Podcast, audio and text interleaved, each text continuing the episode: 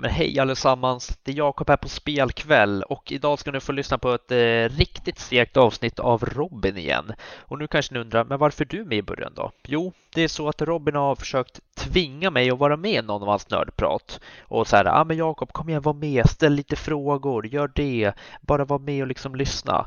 Nej, jag tänker inte vara med och ödsla ja, 30-40 minuter av mitt liv till att sitta och lyssna på Robin sitta och prata om något han gillar.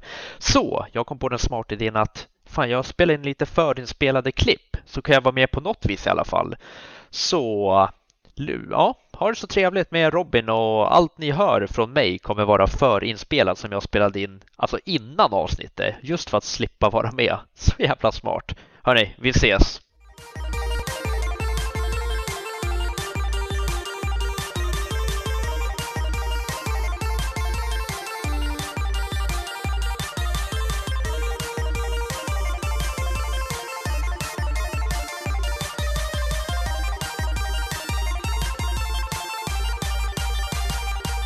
Men sådär då, varmt välkomna ska ni vara till spelkväll med Robin och Jakob. Och idag så är det dags för ett nytt Robins nördprat. Och precis som Jakob sa innan så kommer han hänga med på ett hörn. Det är jättekul att ha dig här Jakob. Hoppas det är bra med dig. Jo men du, det är bra med mig. Ja men kul att höra. Det är faktiskt jättebra med mig också. Eh, och kul att du är med just idag när det är mitt nördprat. Men innan vi drar igång det nördpratet så tänkte jag bara meddela om att min och Jakobs bok Spelbröderna nu äntligen finns ute att köpa på ja, alla tänkbara eh, butiker online och det finns som vanlig bok, e-bok, eh, ljudbok på de tjänsterna. Så hoppas att ni vill eh, läsa eller lyssna på den här boken. Och ni får jättegärna recensera den och ge ett betyg. Och ni behöver absolut inte ge 5 av 5 bara för att ja, det är vi som har gjort den ifall ni gillar oss. Utan ni får jättegärna ge 1 av 5 ifall ni tycker att boken är helt värdelös. Bara ni recenserar den eller ger betyg, det betyder jättemycket för oss. Så tack så hemskt mycket.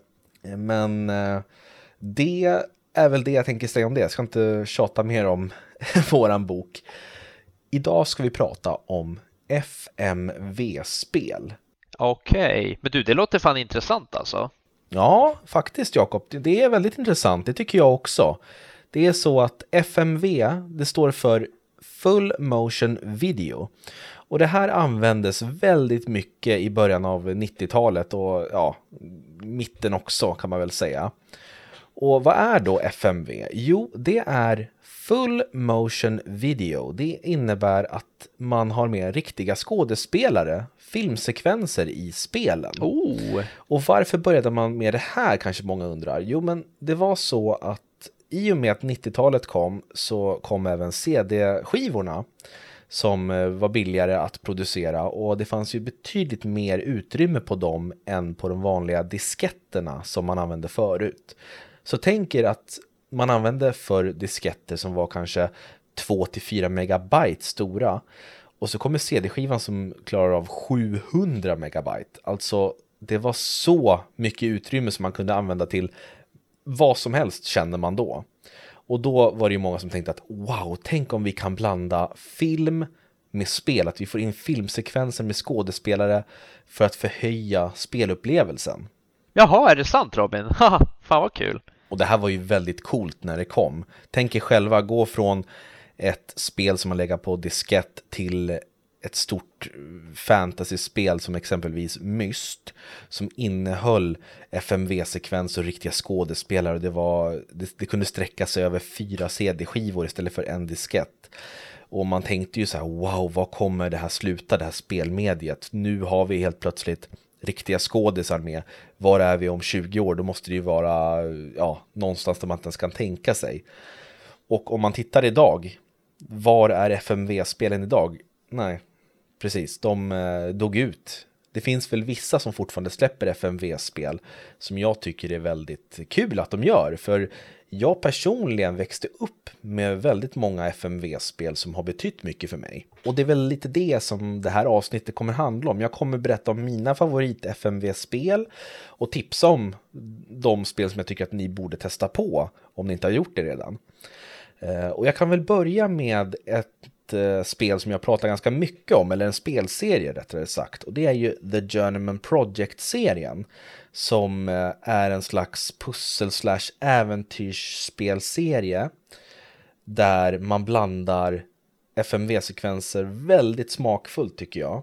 För du spelar det ur ett första personsläge. Du är en agent som reser i tiden och ska lösa problem och förhindra att historien eh, förändras och, och sådär.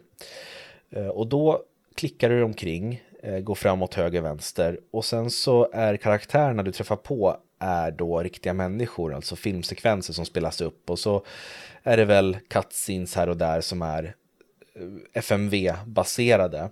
Men själva gameplayet är ju gjort i 3D och liksom alla pussel du löser är ju eh, i, i vanlig 3D. Det liksom är inte i FMV-sekvenserna du ska klicka på saker och ting. Eh, och jag tycker att de här spelen, första, andra och tredje, de, de eh, lyckas på något vis göra det större än vad det är. För det är kanske inte de bästa skådespelarna, det är lite cheesy, men det känns ändå som en episk filmserie samtidigt som det känns väldigt speligt. Det tilltalar gamen inom mig samtidigt som det tilltalar sci-fi-nörden. Så jag, jag, kan inte understryka nog hur mycket jag älskar The Gentleman Project-serien och musiken är helt fantastisk. Så om ni är intresserade av att spela det så finns de på GOG, gog.com att eh, ladda ner. Du får ju betala en liten summa men det är det lätt värt tycker jag. Eh, för att få spela de spelen. Sen så finns det en annan spelserie som evolverade kan man säga, som bara hade ett spel i serien som var FMV och de andra var helt olika och det är Gabriel Knight-serien som jag inte har pratat om i spelkväll överhuvudtaget ännu. Men det är ju en spelserie som är, eh, det är en klassiker gjort av Sierra och skrivet av Jane Jensen som ligger bakom en hel del fantastiska äventyrsspel som kom på 90-talet. Och Gabriel Knight, det är ett peka-klicka-spel där du klickar, går runt och pratar med karaktärer, letar ledtrådar, ska kombinera olika föremål för att lösa pussel och sådär. Och det handlar då om författaren Gabriel Knight som är en lite småsliskig snubbe men som ändå har ett gott hjärta. Och han försöker då lösa ett mord i första spelet som baseras på någon form av voodoo-ritual, voodoo-teknik. Och det är ett jäkla obehagligt spel faktiskt. Det innehåller mycket död och mörka element och sånt där. Men otroligt välskrivet, bra musik och roliga pussel att lösa. Dock är inte det här spelet som är FMV, utan det här är vanlig pixelgrafik. Och för er som är intresserade så kan ni kolla in det här spelet, för det är väl värt att spela. Gabriel Knight Sins of the Fathers heter det. Men sen kommer Gabriel Knight 2, The Beast Within, som jag tycker är mästerverket inom hela FMV-genren. Det är en 10 av 10 tycker jag.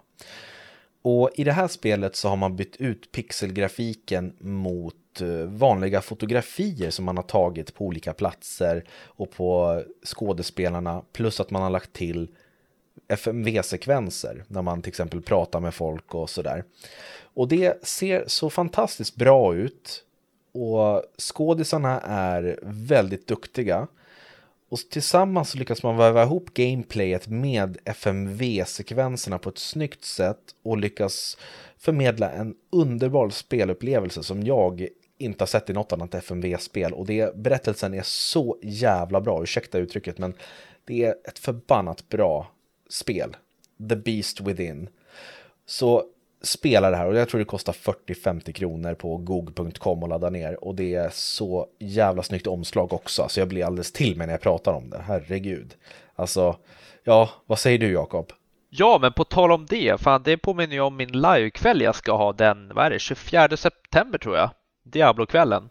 Okej, okay. det var konstigt men ja visst. Eh, sen så kom Gabriel Knight 3 och det var inte FMV, det var i 3D, det var ju när 3D hade slagit igenom i slutet av 90-talet där. Och det är ett bedrövligt spel tycker jag. Bra story men går inte att spela idag i princip. Jätte, jätte primitivt 3D-spel. Eh, men vi lämnar Gabriel Knight-träsket och så går vi in och kollar på lite mer FMV-spel eftersom avsnittet faktiskt heter FMV-spel.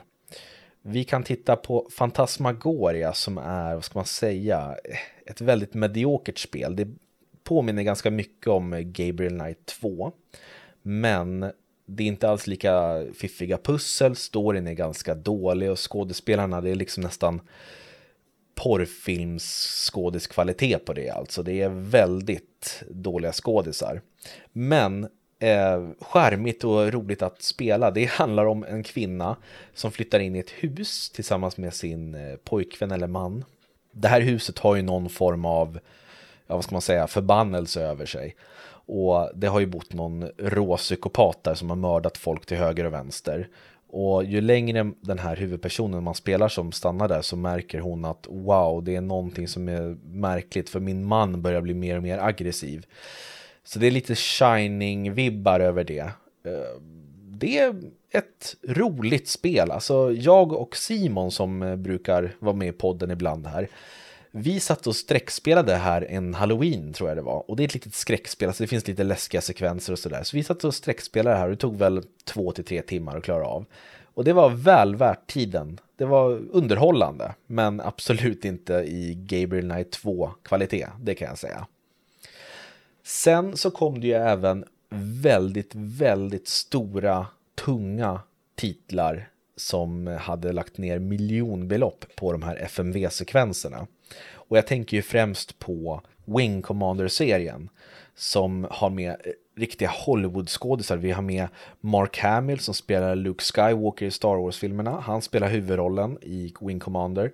Vi har med Malcolm McDowell som vi känner igen från A Clockwork Orange. Och vi har med Thomas F. Wilson som spelar Biff i Tillbaka till framtiden-serien.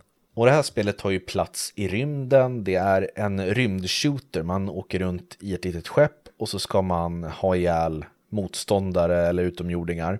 Och det är mellan de här striderna som själva FMV-sekvenserna dyker upp när man eh, chillar på rymdbasen med de andra Eh, officerarna och sådär. Och så blir det lite drama och det finns kärleksintriger och grejer. Och det känns ju som en Hollywoodfilm. Och det är lätt värt att spela de här spelen om man gillar eh, ja, men, rymdshooters eller vad man ska säga, liksom, där man flyger runt i en cockpit och skjuter på andra saker. Och så är det en bra story däremellan med eh, riktigt duktiga skådisar. Så Wing Commander kan man absolut kolla in. Det är Wing Commander 3 och 4 som innehåller FMV. Ettan och tvåan är inte FMV. Men trean och fyran är absolut värt att spela. Finns också på GOG. Eh, så kolla in dem. Ja, fan alltså när Fifa 22 kommer, de ska börja med lite partylägen och sånt. Svintrevligt, på tal om något helt annat. Okej, okay, det lät ju konstigt vad nu Fifa har med det här att göra, men eh, absolut, det, jag förstår att du är taggad.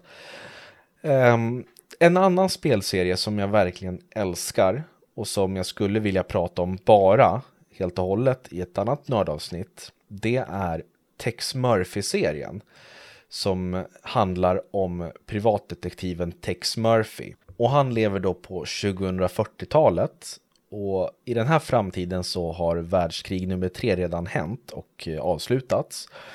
Och till följd av alla jäkla bomber och kärnvapen och skit så har människorna börjat mutera. De har fått eh, typ en tredje arm, någon har fått ett andra huvud.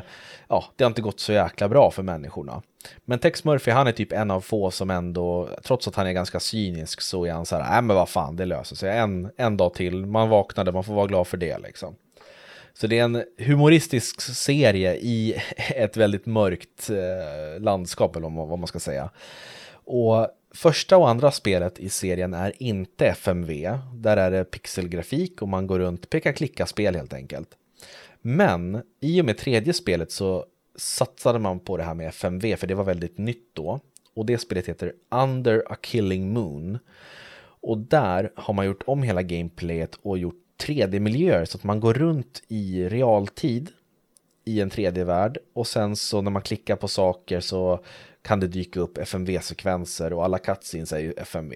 Och det här fungerade superbra och blev ju väldigt, väldigt hypat när det väl kom. För det var grym grafik för den tiden och bra skådespel eh, och riktigt bra manus. Så att Tex Murphy var ju, vad ska man säga, en av pionjärerna kan man ju säga när det gäller FMV. Och de fortsatte ju såklart, för andra Killing Moon blev ju jättebra, så då gjorde man The Pandora Directive som många brukar kalla för The Pandora Detective för att man kan inte läsa skillnaden på, på titeln. Men The Pandora Directive. Och det tog ju en ny, det tog ut svängarna ännu mer. Istället för att bara ha den här linjära storyn så fanns det olika vägar att ta som gjorde att man kunde få flera olika slut. Och det här låter ju inte så konstigt idag under 2021 när vi nästan i princip alla spel som har en story kan man få olika slut på. Men på den här tiden, på 90-talet, så var det här helt nytänkande och wow, det här, nu fick jag den här sekvensen som jag inte fick då. Oj, nu blev Tex ond eller han, han blev god eller han, han sa det här. Så att eh, det spelet är ju det bästa i hela spelserien tycker jag, Tex Murphy. Uh, The Pandora Directive och det är bra skådespelare, uh, vissa Hollywood-namn och nej, spela det. Finns också på GOG. Sen så kom ju slutet av 90-talet och då gjorde man det sista Tex Murphy-spelet på bra länge och det heter Overseer. Som är en blandning av en remake på första spelet, det här pixelspelet, och en fortsättning på The Pandora Directive. Så det handlar då om att det utspelar sig lite grann i, ja vad ska man säga, efter Pandora Directive, men att det är mycket flashbacks till första spelet. Och då har man då gjort Eh, den storyn, flashat ut den lite grann, eh, spelat in eh, FMV-sekvenser så att man får hela första Tex Murphy-spelet återberättat i FMV-form. Och det tycker jag också är rätt bra faktiskt, men det når inte den där Pandora Directive-nivån riktigt. Och tyvärr så slutar ju Overseer med en riktig cliffhanger. Och efter det så la man ner hela serien. Så efter 99 när det här släpptes så kom det inget mer Tex Murphy på bra länge. Alla trodde att serien var död och att det skulle sluta med en cliffhanger. Men under 2012 så satte man igång en Kickstarter för att få igång ett till Tex Murphy-spel. Och jag var med och backade och jag är sjuk i jag gav 2000 spänn tror jag, för jag ville verkligen se en fortsättning på den här serien. Och som tur var så gick det i mål och två år senare, under 2014, så kom då det senaste spelet i serien hittills Tex Murphy Tesla effekt.